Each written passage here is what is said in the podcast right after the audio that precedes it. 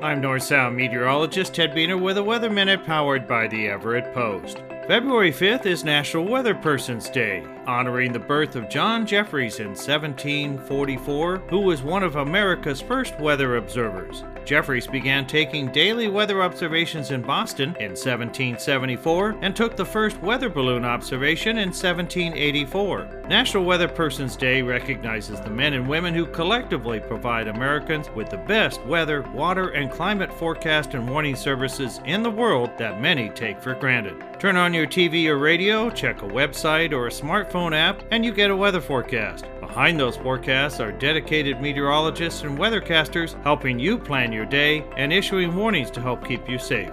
Your weather forecast information starts with your National Weather Service meteorologist working around the clock. They examine weather data and forecast guidance to issue public weather, river, marine, and aviation forecasts, climatic data used by engineers, utilities, researchers, and more, forecasts to help firefighters control wildfires, and emergency management officials to address all kinds of hazards. Others include 9,000 volunteer cooperative observers who measure daily temperature and precipitation, 400,000 volunteer Skywarn weather spotters, thousands of volunteer amateur radio operators, and citizen observers in the Community Collaborative Rain, Hail, and Snow Network. TV weather anchors are the most visible members of America's weather team. Commercial weather companies provide tailor made forecast information for clients. They all use National Weather Service data to share forecast and warning information on TV, radio, the web, and through mobile apps. And finally, researchers develop ways to further enhance forecast and warning accuracy.